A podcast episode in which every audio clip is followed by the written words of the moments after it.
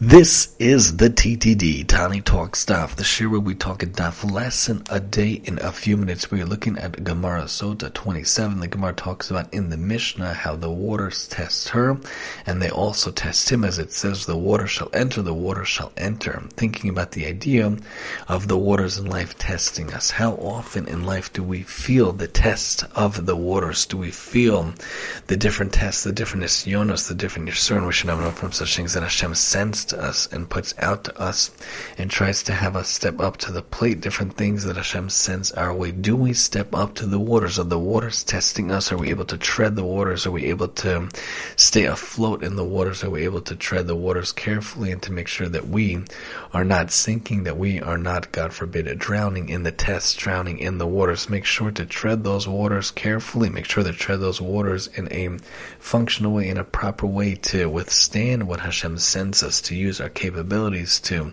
stay up and afloat, to stay above whatever is sent to us in our life and in our ways, with using our mitzvahs, our chesed, our Torah learning on a day in and day out basis in order to tread through the way to make it throughout the day. Join us next time as we talk Sotah 28 here on the TTD.